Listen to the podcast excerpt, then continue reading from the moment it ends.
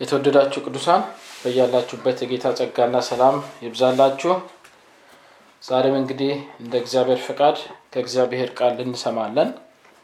እንደምታስታውሱት ክርስትናችንን እንዴት እንኖር የሚለውን ጥያቄ እየመለስን መሰረታዊ የሆኑ የክርስትና ህይወት መሪሆች በሚል ተከታታይ ከእግዚአብሔር ቃል እያየን ነው ያለ ነው እንደምታስታውሱት በባለፈው ክፍለ ጊዜያችን ክርስትናችንን እንዴት እንኑር ለምለው ጥያቄ የላይኛውን በማሰብና በመሻት እንኑር ብለን የመጀመሪያውን የክርስትና ህይወት መሪሆ ከቆላሲስ ምዕራፍ 3 ከቁጥር 1 እስከ አራት ማየታችን የሚታወስ ነው። እንደነገርኳችሁ በባለፈው ክፍለ ጊዜያችን ከቆላሲስ ምዕራፍ 3 ከቁጥር 1 እስከ 17 ባለው ውስጥ በተከታታይነት የክርስትና ህይወታችን መሪሆችን በተከታታይ የእግዚአብሔር መንፈስ በረዳኝ መጠን እንደማቀርብ ነግራችሁ ነበር እንግዲህ ዛሬም ከዛ ክፍል አነባለው ከዛ በኋላ የባለፈውን ክፍለ ጊዜ በአንድ ደቂቃ ውስጥ እንደ መከለስ አድርጌ ከዛ ወደ ዛሬው ክፍለ ጊዜያችን እናልፋለን።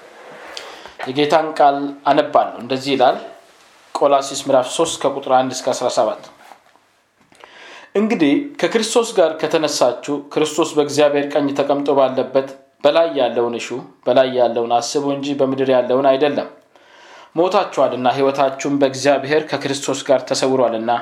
ህይወታችሁ የሆነ ክርስቶስ በሚገለጥበት ጊዜ በዚያን ጊዜ እናንተ ደግሞ ከእርሱ ጋር በክብር ትገለጣላችሁ።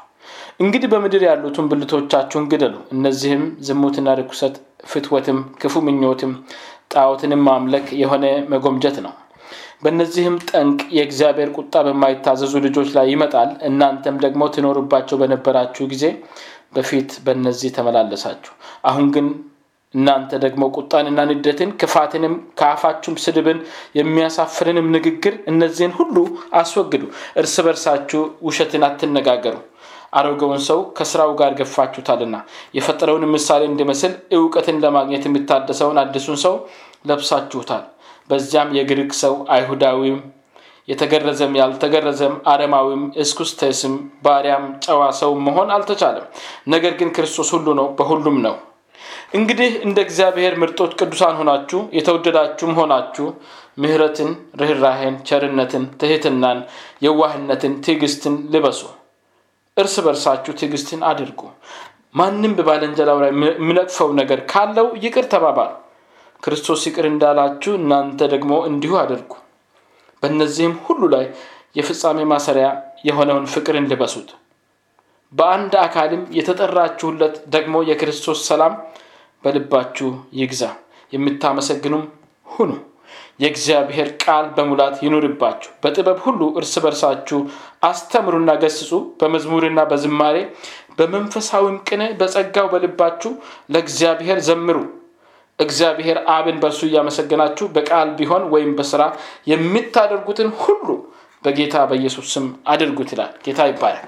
እንግዲህ በዚህ ክፍል ባሉት ጥቅሶች ውስጥ አንድ በአንድ ክርስትናችንን እንዴት እንኖር ለሚለው ጥያቄ ምላሽ እየሰጠን መሰረታዊ የክርስትና መሪሆችን እንመለከታለን። በባለፈው ክፍለ ጊዜ እንደነገርኳችሁ የላይኛውን በማሰብና በመሻት እንኑር ብለን ከቁጥር አንድ እስከ አራት ውስጥ ያሉትን ሀሳቦች ነበር የተመለከት ነው በዋናነት የተመለከት ነው የአድራሻ ለውጥ እንዳደረግን ክርስቶስን ስንቀበል ከሞቱ ጋር ስንተባበር ከትንሳኤው ጋር ደግሞ እንደምንተባበር እና ክርስቶስ አሁን ባለበት የእኛም ህይወት በክርስቶስ ውስጥ በእግዚአብሔር ዘንድ በእግዚአብሔር ቀኝ እንደሚሆን የአድራሻ ለውጥ እንዳደረግን ያንን ነበር የተመለከት ነው የአድራሻ ለውጥ ካደረግን ሶስት ነገሮች ደግሞ በዋናነት በህይወታችን እንደሆኑና እነዚህ ሶስት ነገሮች ህይወታችንን ሊመሩ እንደሚገባ ደግሞ ተነጋግረናል። የመጀመሪያው ለስጋችን ወይም ለስጋዊ ነገራችን ሙት መሆናችንን ተመልክተናል። ቃሉ በግልጽ ሞታችኋልና ስለምል ማለት ነው።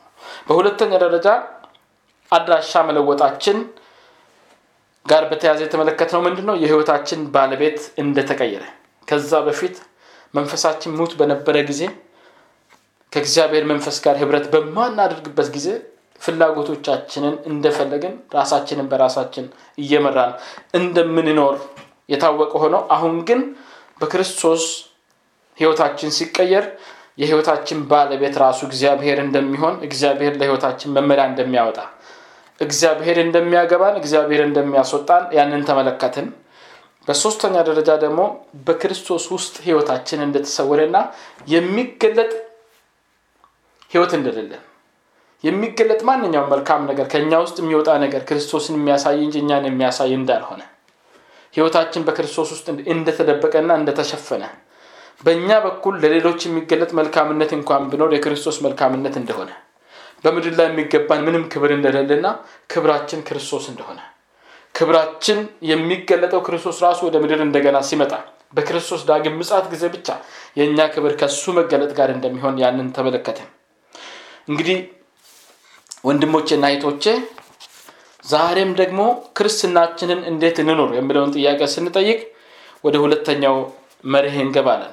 ዛሬ ምድራዊ ብልቶቻችንን በመግደል እንኖር በምሬስ ነው የምንነጋገረው። ምድራዊ ብልቶቻችንን በመግደል እንኑር። ክርስትናችንን እንዴት እንኑር? ምድራዊ ብልቶቻችንን በመግደል እንኑር የዛሬው ክፍለ ጊዜያችን በዋናነት የሚያተኩረው ከቁጥር ሶስት እስከ ዘጠኝ ባለው ውስጥ ይሆናል። እንግዲህ ክፍሉን ላንበው እንደዚህ ይላል። እንግዲህ በምድር ያሉትን ብልቶቻችሁን ግደሉ። እነዚህም ዝሙትና ርኩሰት ፍትወትም ክፉ ምኞትም ጣዖትንም ማምለክ የሆነ መጎምጀት ነው። በእነዚህ ጠንቅ የእግዚአብሔር ቁጣ በማይታዘዙ ልጆች ላይ ይመጣል እናንተ ደግሞ ትኖሩባቸው በነበራችሁ ጊዜ በፊት በእነዚህ ተመላለሳችሁ። አሁን ግን እናንተ ደግሞ ቁጣንና ንደትን ክፋትንም ከአፋችሁም ስድብን የሚያሳፍርንም ንግግር እነዚህን ሁሉ አስወግዱ። እርስ በርሳችሁ ውሸት አትነጋገሩ። አሮጌውን ሰው ከስራው ጋር ገፋችሁታል ይላል። ጌታ ይባረክ። እንግዲህ በዚህ ክፍል ስለ ምድራዊ ብልቶች ነው የሚያወራው። ምድራዊ ብልቶች የአዳማዊ ማንነታችን የአካል ክፍሎች ናቸው በዚህ ክፍል ወደ 11 የሚሆኑ ብልቶች ተዘርዝረዋል። ዝርዝሩን ማየት ካስፈለገ ማለት ነው። ዝሙት ተጠቅሷል ርኩሰት ፍትወት ተጠቅሷል ክፉ ምኞት ተጠቅሷል መጎምጀት ወይም ደግሞ ጣዖትን ከማምለት ጋር እኩልት የተደረገው መጎምጀት ተጠቅሷል።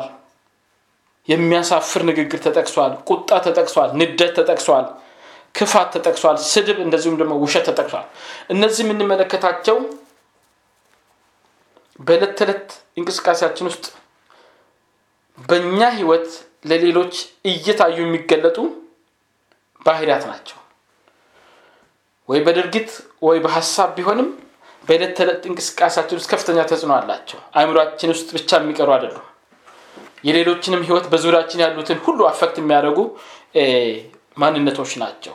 እነዚህ አስራ አንዱን ነው እንግዲህ መጽሐፍ ቅዱስ ምድራዊ ብልቶቻችሁ ብሎ ምለው እነዚህ እንደነገርኳችሁ እነዚህ ብልቶች የአዳማዊ ማንነት የአካል ክፍሎች ናቸው። ስለዚህ አዳማዊ ማንነት ከሞተ ከተቀበረ ብልቶቹን የምንጠቀምበት ምን ምክንያት አይኖርም። እነዚህ ምድራዊ ብልቶች አሁን የዘረዘርኳቸው በሁለት ዋና ዋና ክፍሎች ልንመድባቸው እንችላለን። ስለዚህ በሁለት ዋና ዋና ክፍሎች ከፍለን ነው ዛሬ የምናያቸው ማለት ነው። የመጀመሪያው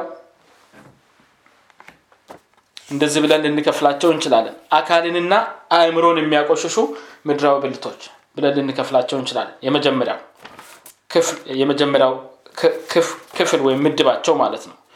ሁለተኛው ደግሞ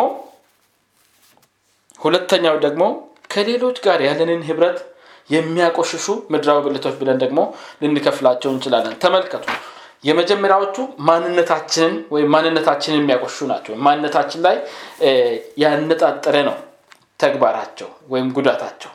ሁለተኞቹ ምድቦች ደግሞ ከሌሎች ጋር ያለንን ህብረት መጉዳት ወይም ማበላሸት ላይ ያነጣጠረ ነው ትኩረታቸውና አላማቸው። እንግዲህ ወደ መዘርዘር ከመግባት በፊት አንደኞቹን ስንመለከታቸው እነዚህ አሁን እንደነገርኳችሁ አካልንና አእምሮን የሚያቆሽሹ ምድራዊ ብልቶች ብዬ የከፈልኳቸው በዋናነት እነሱን ስንገድል አካላችንን በንጽህና መያዝ እንደምንችል ነው እንግዲህ እግዚአብሔር ቃል የሚያሳየው። በዋናነት አእምሮንና አካልን ያቆሽሻሉ። ስለዚህ አካላችንና አእምሯችን ንጹህ እንዳይሆን የሚያደርጉ ናቸው ማለት ነው። ለዛ ነው መጽሐፍ ቅዱሳችን መገደል መወገድ አለባቸው የሚለው። እነዚህን ብልቶች ስሜታችንን በመግዛት እና ራሳችንን በመቆጣጠር የምንገዳቸው ነው የሚሆኑት። እንግዲህ መጽሐፍ ቅዱሳችን ሲናገር ራስን መግዛት አንዱ የመንፈስ ፍሬ እንደሆነ ይናገራል። ስለዚህ እነዚህን ብልቶች ስሜታችንን በመቆጣጠር በፈቃዳችን ስሜታችንን በመግዛት እግዚአብሔር በሚሰጠን ጸጋ ራሳችንን በመግዛት የምንገድላቸው ናቸው። አለበለዚያ ችላ ካል ናቸው ፍቃዳችንን በኃይል ሊቆጣጠሩ የሚሞክሩ ናቸው እስኪ አንድ ባንድ እንመልከታቸው። የመጀመሪያው ዝሙት ነው የሚለው። ዝሙት አደገኛ ምድራዊ ብልት ነው ወይም አደገኛ የአዳማዊ ባህሪ አካል ነው።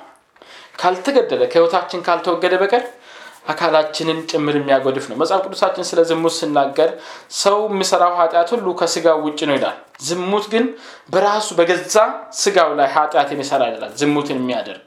ዝሙት አደገኛነቱን ነው የሚገልጸው አካላችንን ያቆሽሻል አካላችንን ያወርደዋል።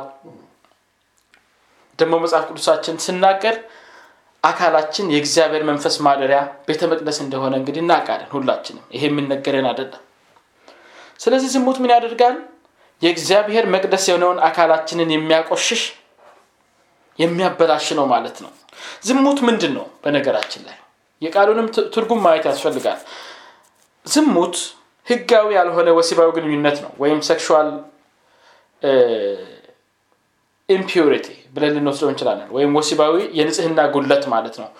ቃሉ እንግዲህ በ church አካባቢ ብዙውን ጊዜ ሰዎች ይህንን ነገር አያወሩትም። እንደ ነውር እየተወሰደ እየተዘለለ ልክ ጌታን የተቀበለ ሰው ስለዚህ ነገር ማውራት እንደሌለበት ተቆጥሮ ነገር ግን በየቤተ ክርስቲያን አገልጋይ የሆንን ሰዎች ሳናስብ በዚህ ብልት አለመገደል ወጥመድ ውስጥ እየወደቅን ያለ ነው በየሚዲያው በተለያየ አጋጣሚ በምናውቃቸው አገልጋዮቻችን ዙሪያም በዚህ ነገር ላይ ብዙ ነገር ሲነገር ሲወራ እንሰማለን።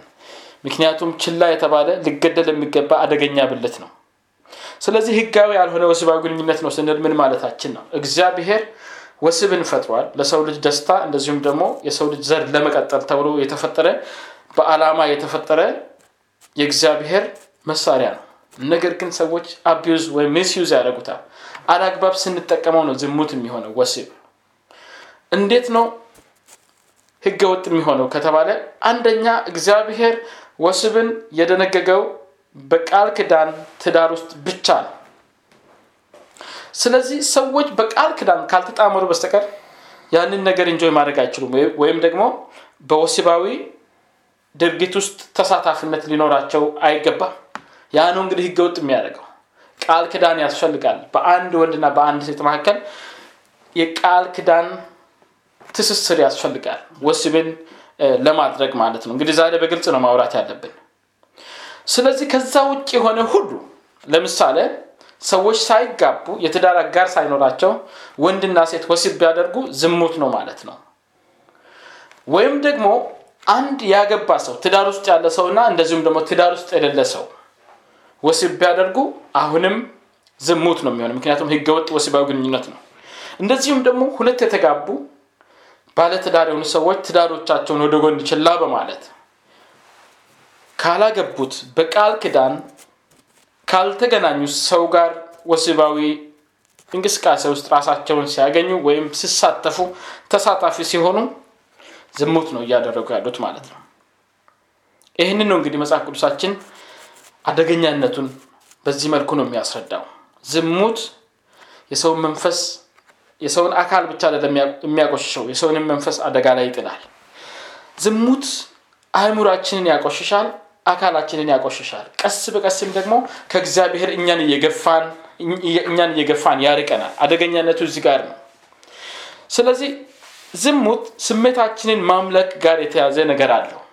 ሰው ራስን በመግዛት መንፈስ ዝሙትን ካልገደለ ዝሙትን ከህይወቱ ካላስወገደ እንግዲህ ይሄ ተግባር ነው ብያቸዋለሁ ከቃል ክዳን ውጭ የሆነ ወሲባዊ ግንኙነት ነው ብያቸዋለሁ እና በእግዚአብሔር ጸጋ ራስን በመግዛት መንፈስ ይህንን ነገር ካላስወገድን ህይወታችንን እያቆሸሸው ቀስ በቀስ ከእግዚአብሔር ጭምር ሊያርቀን የሚችል ነገር እንደሆነ ልናቅ ይገባል። መጽሐፍ ቅዱሳችን ግልጽ መመሪያዎችን ይሰጣል። አንዳንድ ነገሮችን በተመለከተ ምን ማድረግ እንዳለብን። ዲያብሎስን ተቃውሙት ይላል ለምሳሌ። ዲያብሎስ በጌታ ስም በመቃወም ከኛ የምናሸሸው ሲሆን ዝሙትን በተመለከተ ግን መጽሐፍ ቅዱሳችን ምንድን ነው የሚለው? ሽሹ ነው የሚለው። ዝሙት በመሸሽ የምናመልጠው ነው። ምክንያቱም በአካላችን በስጋችን የምናደርገው ነው። ስለዚህ ዝሙትን በመሸሽ የምናመልጠው ነው እንጂ በመገሰጽ የምናመልጠው እንዳልሆነም በዚሁ አጋጣሚ መናገር ይፈልጋል ወደ ሁለተኛው ብልት እንለፍ አካልንና አእምሮን የሚያጎድፈው የሚያቆሽሸው ሁለተኛው ምድራዊ ብልት የአዳማ ማንነት አካል ርኩሰት ይባላል።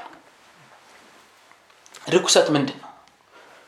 ርኩሰት የሞራልና የስነ ምግባር ብልሹነት ነው። እንግዲህ እንደምናውቀው ሞራል ማለት ትክክል የሆነና ትክክል ያልሆነ ህልናችን ስነግረን ማለት ነው። ይሄም አሁንም ከወሲባዊ ህይወት ጋር የተያዘ ነገር አለው ያው እንደምናውቀው የሞራል እሴቶች ምንጭ እግዚአብሔር ነው። እግዚአብሔር ባይኖር ኖሮ አንድ ነገር መጥፎና መልካም መሆኑን መረዳት አንችልም ነበረ። መንፈሳችን ሙታን በነበረ ጊዜ ዳግም ባልተወለድን ጊዜ ይህንን ነገር አይምሯችን እንደ ተራ ነገር ነበር የሚያየው። እንደፈለግን መሆናችንን እንደ ከባድ ነገር አያው መንፈሳችን ዳግም ከተወለደ በኋላ ግን እንደ ልባችን መሆን አንችልም። በውስጣችን የተቀመጠው እግዚአብሔር መንፈስ ርኩሰትን ወይም ይሄ የሞራል መውደቅን የሞራል መውረድን ፈጽሞ ከህይወታችን እንድናስወግድ መንፈስ ቅዱስ እለት ዕለት ያጨናንቀናል። ስለዚህ ይሄ ሁለተኛው ከህይወታችን ልንገለው ልናስወግድ የሚገባ ነገር ነው። እንግዲህ በሚገባ አስረድቸው እንደሆነ እርግጠኛ አይደለውም ግን ስነ ምግባርና ሞራል ጋር የተያዘ ነገር ነው። ግን በዋናነት በዚህ ክፍል የተጠቀሰበት አውድ አሁንም ከወሲባዊ ብልሽነት ጋር ነው የሚያያይዘው ማለት ነው ሶስተኛው ብልት ጋር እንሄድ ሶስተኛው ብልት ፍትወት የሚባለው ነው። ፍትወት።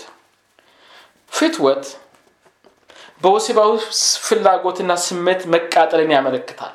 ድርግት ወደ ድርግትነት ያልተለወጠ ወሲባዊ ፍላጎትን ነው የሚያሳየው። እንግዲህ በዚህ ነገር ላይ አንዳንድ ነገር መናገር ይኖርብኛል።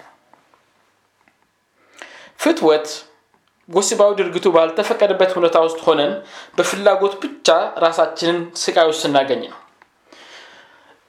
እንኪያስ ምን አይነት ሁኔታዎች ናቸው ፍትወት ውስጥ የሚያስገቡን? ይህንን ልናስብ ይገባል። አንዳንድ ጊዜ ስላላደረግን ብቻ ያልቆሸሽን ያልረከስን እንደሆነ ይሰማናል። ጌታችን ኢየሱስ ክርስቶስ ስለ ዝሙት ስናገር እንግዲህ ፍትወትና ዝሙት የተያዙ ነገሮች እንደሆኑም በዚሁ ልነግራችሁ ፈልጋል ፍትወት እንደነገርኳችሁ ወደ ተግባር ያልተለወጠ ወሲባዊ ፍላጎት ነው። ህገወጥ የሆነ ወሲባዊ ፍላጎት ነው። በቃል ኪዳን ካልተጣመር ነው ሰው ጋር ወሲባዊ ፍላጎት በውስጣችን ሲያድር ሲፈጠር ነው። እና ጌታችን ኢየሱስ ክርስቶስ በሚያስተምርበት ሰዓት አንድ ጊዜ የተናገረውን እናስተውል እናስብ። ምንድን ነው ያላቸው? ህግ ልሽር አልመጣም ብሎ አንዳንድ ህጎችን እያጠባበቀ በነበረበት አታመንዝር እንደተባለ ሰምታችኋል። ካለ በኋላ እነግን እላችኋለሁ። ወደ ሴት ያየ በልቡም የተመኛት ከእሷ ጋር አመነዘር ያለ ይሄ ፍትወት የሚባለው የእኛ ካልሆነ ሰው ጋር በቃል ኪዳን ካልተጣመርነው ሰው ጋር ወሲባዊ ፍላጎት ሲኖረን ነው ብያቸዋለሁ እንግዲህ እንደ ክርስቲያን ምንድን ነው እንደዛ አይነት ሁኔታ ውስጥ እንድንሆን የሚያደርገን? የተወሰኑ ሀሳቦችን መናገር የምኖርብን ይመስለኛል። ያለንበት ዘመን የቴክኖሎጂ ዘመን ነው። አይናችን የሚያርፍበት ነገር ጆሮቻችን የሚሰማቸው ነገሮች ለፍትወት ሊያጋልጡን ይችላሉ። ፍትወት ደግሞ ካልተገታ ካልተገደለ ካልተወገደ አሁን መጽሐፍ እንደምናገር ተቆርጦ ከህይወታችን ካልተጣለ በስተቀር ዝሙትን ይወልዳል ወደ action ይሆናል ማለት ነው። ጌታችን ግን already ተናግሮታል። action ኑ አይደለም ሀሳቡ ራሱ በስሜት መቃጠሉ ራሱ ኃጢአት እንደሆነ መጽሐፍ ቅዱሳችን በግልጽ ይናገራል ማለት ነው። አይናችን የሚያያቸው ነገሮች ወሲብ ቀስቃሽ የሆኑ ምስሎች ጆሮቻችን የሚሰሟቸው ወሲብ ቀስቃሽ የሆኑ ድምፆች ለፍትወት ያጋልጡናል። ስለዚህ እንደዚህ አይነት environment ውስጥ ስንሆን አሁንም በመሸሽ የምናመልጠው ነው ይሄ። አይናችን ያረፈበት ነገር ከሆነ ቶሎ ማስወገድ ወይም ከዛ አካባቢ ቶሎ መሸሽ ነው የሚያዋጣው ማለት ነው። ይሄ እንግዲህ ሶስተኛው አካልንና አይምሮን የሚያቆሽሸው ምድራዊ ብልት ነው። እስከ አራተኛው እንደመሆን እንመልከት። አራተኛው ክፉ ምኞት ተብሎ የተገለጸው ነው። አሁንም ቢሆን በዚህ ክፍል ውስጥ ይሄ ክፉ ምኞት የሚለው አሁንም ከወሲባዊ ፍላጎት ጋር ነው የተያዘው በዚህ ክፍል ውስጥ ማለት ነው የእንግሊዝኛ ቃሉ ምንድ ነው ምለው concupiscence ነው ምለው concupiscence ወይም concubine ከሚለው ቃል ጋር ተያያዥነት አለው። ይሄ ቁባት ከሚለው ጋር ተያዥነት አለው ማለት ነው መንፈሱ። ስለዚህ ክፉ ምኞት ማለት አሁንም የተከለከለን ነገር መናፈቅ የተከለከለን ነገር መፈለግና መጎምጀት በአጭሩ ማለት ነው እና በዋናነት ወሲባዊ ፍላጎትን አመላካች ነው። በዚህ ክፍል ላይ ማለት ነው። በዚህ ክፍል በተጠቀሰው በዚህ አውድ ውስጥ አሁንም ከወሲባዊ ፍላጎት ጋር ይሄዳል።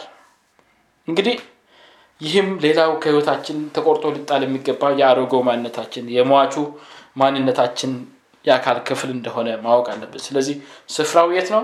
መቃብር ስፍራ ነው መሆን ያለበት። አምስተኛው መጎምጀት ለዛውም ከጣዖት ማምለክ ጋር እኩል የተደረገው መጎምጀት ነው። ይሄ መጎምጀት ደግሞ ምንድን ነው እንል ይሆናል። ይሄ በዋናነት አስተሳሰባችንን የሚያቆሽሸው አእምሯችንን የሚያቆሽሸው መጎምጀት ስግብግብነት ራስ ወዳድነትና የመሳሰሉትን ነው የሚገልጽ ሁሉንም ለራስ መፈለግ ለሌላውም መልካም ሲሆንለት ለምን ለሱ ሆነ? ለምን ለኔ ያልሆነም አይነት ነገር አመለካከት ነው እንግዲህ ዳግም ስንፈጠር ወይም ዳግም ስንወለድ ይህ ብልት መገደል አለበት። አዳማዊ ማንነታችን ሁሉንም ለራሱ ይፈልጋል። ራስ ወዳድ ነው። አዲሱ ማንነታችን ግን የሚካፈል ነው። ለራስ አይፈልግም ለሌላው ይፈልጋል። በቅድሚያ ለሌላው ይፈልጋል። የክርስቶስ ማንነት የክርስቶስ ባህሪ ስለሆነ ማለት ነው። ስለዚህ እነዚህ ብልቶች በዋናነት መግቢያ ላይ እንደተናገርኩት ምንን የሚያቆሹ ናቸው? አካላችንን እኛነታችንን የሚያቆሹ ናቸው። ወደ ሁለተኛው ግሩፕ እንለፍ ወደ ሁለተኛው ምድብ እንለፍ። ሁለተኛው ምድብ ቅድም እንደነገርኳችሁ ምንድን ያልኳችሁ? ከሌሎች ጋር ያለንን ህብረት የሚያቆሽሹ ምድራዊ ብልቶች ብዬ ነው የከፈልኳቸው። እንግዲህ እነዚህ ከሌሎች ጋር ያለንን ህብረት የሚያጎድፉ የሚያቆሽሹ ምድራዊ ብልቶች በዋናነት ምላሳችንና አፋችንን ተጠቅመው ነው ፍሬያቸውን የሚገልጡት። ወይም ወደ ሌሎች የሚዘረጉት ወይም አካባቢያችንን ፖዝን የሚያደርጉት አካባቢያችንን የሚበክሉት ምላሳችንን ወይም አፋችንን ተጠቅመው ነው። ስለዚህ ከሌሎች ጋር ያለንን ህብረት በከፍተኛ ሁኔታ የሚጎዱ ሊገደሉ የሚገቡ የአሮጌው ማንነታችን የአካል ክፍሎች ወይም ብልቶች ናቸው። እስኪ የመጀመሪያው እንመልከት። የመጀመሪያው ቁጣ ቁጣ ሊገደል ሊወገድ የሚገባ የአሮጌው ማንነታችን ብልት ነው። ቁጣ ምንድን ነው? ቁጣ ትዕግስት ማጣትን ነው የሚያመለክተው። ከመብት መነካት ጋር የተያዘ ሆኖ ትዕግስት ማጣትን ነው የሚያመለክተው። መብታችን በምነካበት ሰዓት ስሜታዊ ግልፍተኝነት ነው። ተረጋግተን በተረጋጋ ሁኔታ ውስጥ ምላሽ መስጠት ሲገባን ሳንችል ስንቀር ነው። አሁንም ከራስ ወዳድነት ጋር ተያዥነት አለው። ሰው ራስ ወዳድ ሲሆን ነው መብቱ ስነካ ፍላጎቱ ሲገፋ ችላ ብሎ ማለፍ የማይችለው ማለት ነው። ስለዚህ ይህ ሌላኛው አደገኛ ብልት ነው።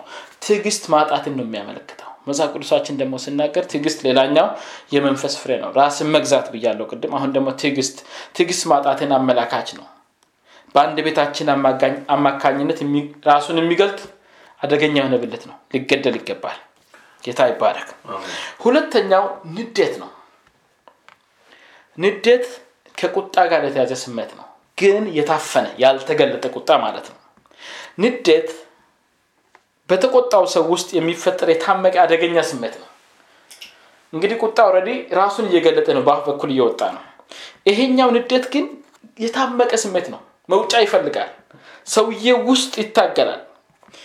እንግዲህ ሳይንቲስቶች ወይም የጤና በጤናው ዘርፍ የሚመራመሩ ሰዎች እንደምናገሩት ከሆነ ንዴት ተፈጥሯዊ የሆኑ የሰውነታችን ስርዓት ሂደቶችን ጭምር እስከ ማቃወስ ድረስ እና ጤናችንን እስከ ማዛባት ድረስ የሚደርስ ነው። አደገኛ ነው። ይህ ንዴት የሚባለው አደገኛ ብልት ነው። ለአካላችን ለዚህ ተፈጥሮ አካላችን ጭምር አደጋ እንደሆነ ነው የምንመለከተው። ስለዚህ ልንገለው ያስፈልጋል። ሌላኛው ክፋት ነው። በዚህ ክፍል ክፋት ተብሎ የተጠቀሰው መጥፎነት ነው። ሆን ብሎ ሌላን በንግግር መጉዳትን ያመለክታል። ክፋት በዚህ context ወይም በዚህ የመጽሐፍ ቅዱስ አውድ በተገለጸው መሰረት ስንመለከት ለሌላው መልካምነትን መከልከል ነው። offend ማድረግ ለማድረግ መሞከር ነው። መጥፎ ሚሆን መልካምነትን ለሌላ ሰው አለማሳየት ሰውየውን በተቻለ መጠን ማበሳጨት መጉዳት ስሜቱን መጉዳት ላይ ያነጣጠረ አደገኛ አደገኛ የሆነ ብልት ነው ስለዚህ እሱንም ጌታ ረድቶን በእግዚአብሔር ጸጋ ልናስወግደው ይገባል ሌላኛው ስድብ ነው ሌላኛው ስድብ ነው። ይህም በግልጽ በአንደበታችን በኩል የሚወጣ ነው። ስድብ ሌላውን ማንቋሸሽ ነው ወይም ስለ ሌላው ክፋትን መናገር ነው። ግን በዚህ ክፍል በዋናነት ኮር ወይም ውስጥ ምስጢሩ ከእግዚአብሔር ጋር የተያዘ ነው።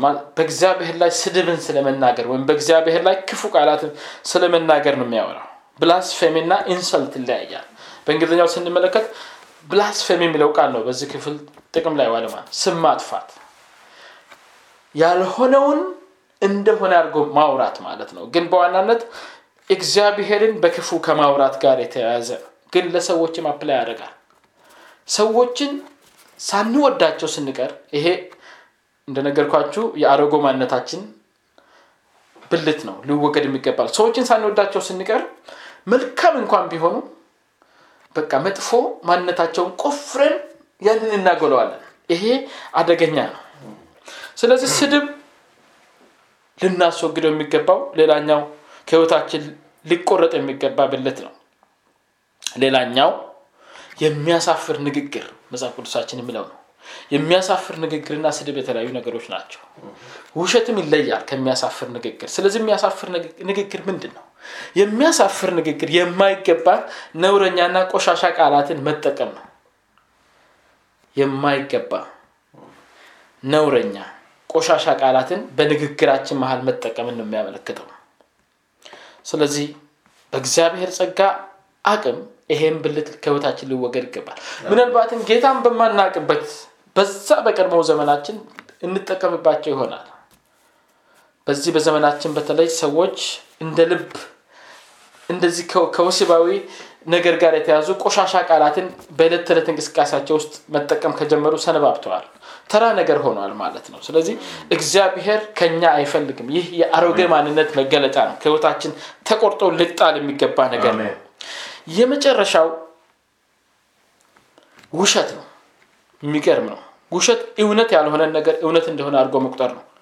እውነት እንደሆነ አድርጎ ለሌላው መረጃ ማስተላለፍ ነው። እንግዲህ የሚገርም ነው። ክርስቲያኖችን ሆነም አንዳንድ ጊዜ ክርስቲያን እንኳን ሆነን ራሳችንን በዚህ ሁኔታ ውስጥ እናገኛለን። ለቀልድ እንኳን የሚባል ነገር የለውም። ውሸት ውሸት ነው። እግዚአብሔር የማይወደው ነው፣ የማይወደው ነው። ውሸት ዓላማው ምንድን ነው? ዓላማው ማታለል ነው፣ መሸወድ ነው አይደል?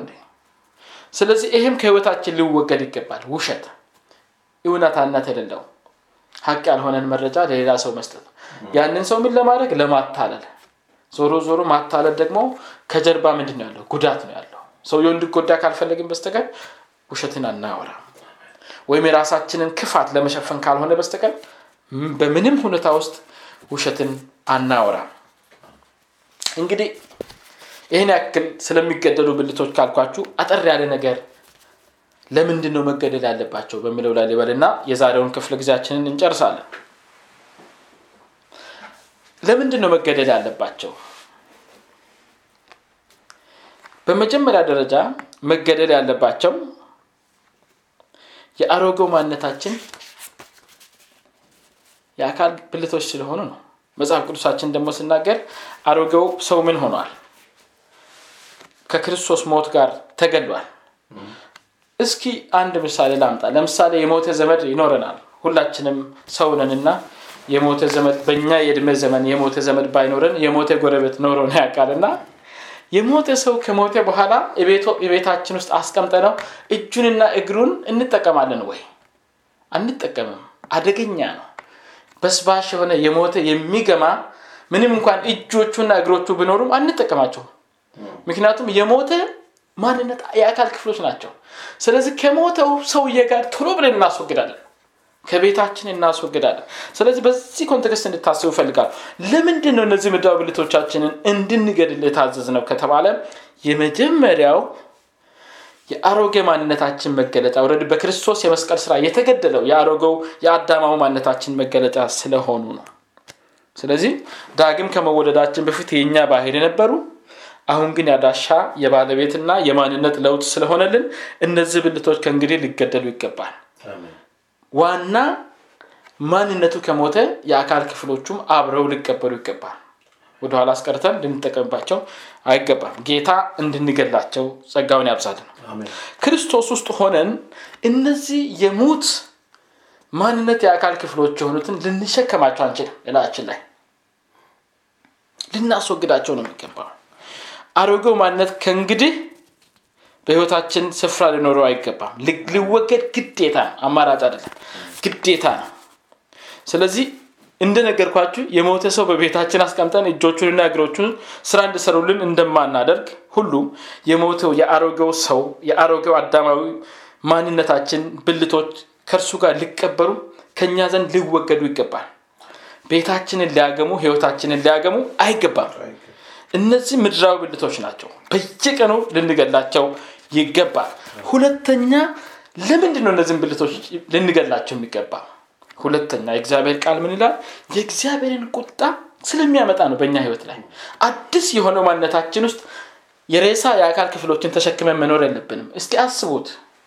ጤናማ የሆነ ሰው በህይወት ያለ ሰው የአስከሬን የእጅ እግር ምናም የአካል ክፍሎችን ተሸክመው ስዞር አስቡት ሰው ምን ይለዋል? እብድ ይለዋል። በእግዚአብሔር ዓለም ውስጥም እንደዛ አይነት ነገር እንደሆነ አስቡት። በምናባቸው አስቡት። አዲስ የሆነ ማንነት ተሰጥቶ የተገደለ የአንተ የአካል ክፍል አለ። የተወገደ ከአንተ ላይ ተገፎ እዛ ጋር የሞተ ሬሳ የሆነ። የሬሳውን የአካል ክፍሎች ተሸክመ ስትዞር መንገድ ለመንገድ በእግዚአብሔር ዓለም ውስጥ ይሄ ጤናማነት አይደለም አደገኛነት ነው። ስለዚህ ልጆች ተብለን እንደ ልጆች የማንኖር ከሆነ የማንታዘዝ ከሆነ የእግዚአብሔር ቁጣ በላችን ላይ ይመጣል። እስኪ ይሄኛውን ክፍል ከቃሉ እንዲያውም ባነብ መልካም ይመስለኛል። እየጨረስን ስለሆነ ማለት ነው። ቁጥር ስድስት ላይ እንደዚህ ይላል። ከላይ እነዚህ ከዝሙት ጋር የተያዙ ነገሮችን ከዘረዘረ በኋላ በእነዚህም ጠንቅ የእግዚአብሔር ቁጣ በማይታዘዙ ልጆች ላይ ይመጣል። በማ ላይ? በማይታዘዙ ልጆች ላይ። ልጆች ከሆንን ዘንዳ መታዘዝ አለብን። ልጆች ከሆንን አባታችን አካሄዳችን ምን መሆን እንዳለበት ከኛ የምጠብቀው ነገር አለ ማለት ነው። የእግዚአብሔር ቁጣ በማይታዘዙት ልጆች ላይ ይመጣል ይላል ቃሉ በግልጽ። ለእግዚአብሔር መንፈስ እየተገዛን የምንኖር ከሆነ ለእግዚአብሔር መንፈስ እየታዘዝን ነው የዕለት ተዕለት እንቅስቃሴያችንን መምራት ያለብን። የእግዚአብሔር ልጆች ከሆንን ታዛዦች ልንሆን ይገባል። ምክንያቱም መጽሐፍ ቅዱሳችን በግልጽ ይናገራል በእግዚአብሔር መንፈስ የሚመሩ ሁሉ እነዚያ የእግዚአብሔር ልጆች ናቸውና። ዳግም ተወልጃለሁ የእግዚአብሔር ሆኛለሁ እያልኩኝ ግን ለእግዚአብሔር መንፈስ ማልገዛ ከሆነ እነዚህን አስወግድ የተባልኩትን የአስከረን የሬሳ የአካል ክፍሎች የሆኑትን እየጎተትኩ መንገድ ለመንገድ የሚዞር ከሆነ በእግዚአብሔር መንግስት ውስጥ ከፍተኛ የሆነ የእግዚአብሔር ቁጣ በእኛ ላይ ይመጣል። ስለዚህ መንፈሱ አታደርጉ የሚለውን አለማድረግ ማስወገድ ተው የሚለውን መተው አድርጉ የምለንን ደግሞ ልናደርግ ይገባል ስለዚህ ወገኖቼ የዛሬውን ክፍለ ጊዜያችንን ስንጨርስ ሁለት ጥያቄዎችን ለቤት ስራ እንውሰድና በዚሁ የዛሬውን ክፍለ ጊዜያችንን እንዝጋ። የመጀመሪያው አካልንና አእምሮን የሚያቆሹሹ ምድራዊ ብልቶች እነዛም ዝሙት ርኩሰት ፍትወት ክፉ ምኞት መጎምጀት በህይወቴ ውስጥ ተገለው ተወግደዋል ወይስ ገና በህይወቴ ውስጥ ናቸው ዳግም ተፈጥረናል። በክርስቶስ አዲስ ፍጥረት ነን። እነዚህ ነገሮች በህይወቴ still ይንቀሳቀሳሉ አሉ ወይስ ተወግደዋል? ራሳችንን እንጠይቅ። ሁለተኛ አፋችንን እየተጠቀሙ ከቅዱሳን ጋር ከሌሎች ጋር ያለንን ህብረት ደግሞ የሚበክሉ የሚያቆሽሹ ህብረታችንን የሚያበላሹ እነዚህ ቁጣ ንደት ክፋት ስድብ የሚያሳፍር ንግግር ውሸት የተባሉትስ ከአፌ ተወግደዋል ወይ? አንደ ቤቴ መልካም ንግግርን ያወጣል ወይ? ምክንያቱም መጽሐፍ ቅዱሳችን ስናገር ንግግራችሁ በጨው እንደተቀመመ በጸጋ ይሁን ይላል። እነዚህ ነገሮች ከአንደ ቤቶቻችን ካልተወገዱ በስተቀር በጨው እንደተቀመመ በጸጋ የሆነ መልካም ነገር ከአንደ ቤታችን ሊወጣ አይችልም። ጌታ እነዚህ ምድራዊ ብልቶች ከህይወታችን የምናስወግድበትን ጸጋ ያብዛለን ጌታ ይባረክ። ተባረኩ። ጌታ ረድቶን በሚቀጥለው ክፍለ ጊዜ ደግሞ እስክንገናኝ በያላችሁበት የጌታ ጸጋና ሰላም ለሁላችሁም ይብዛል Amén. Amén.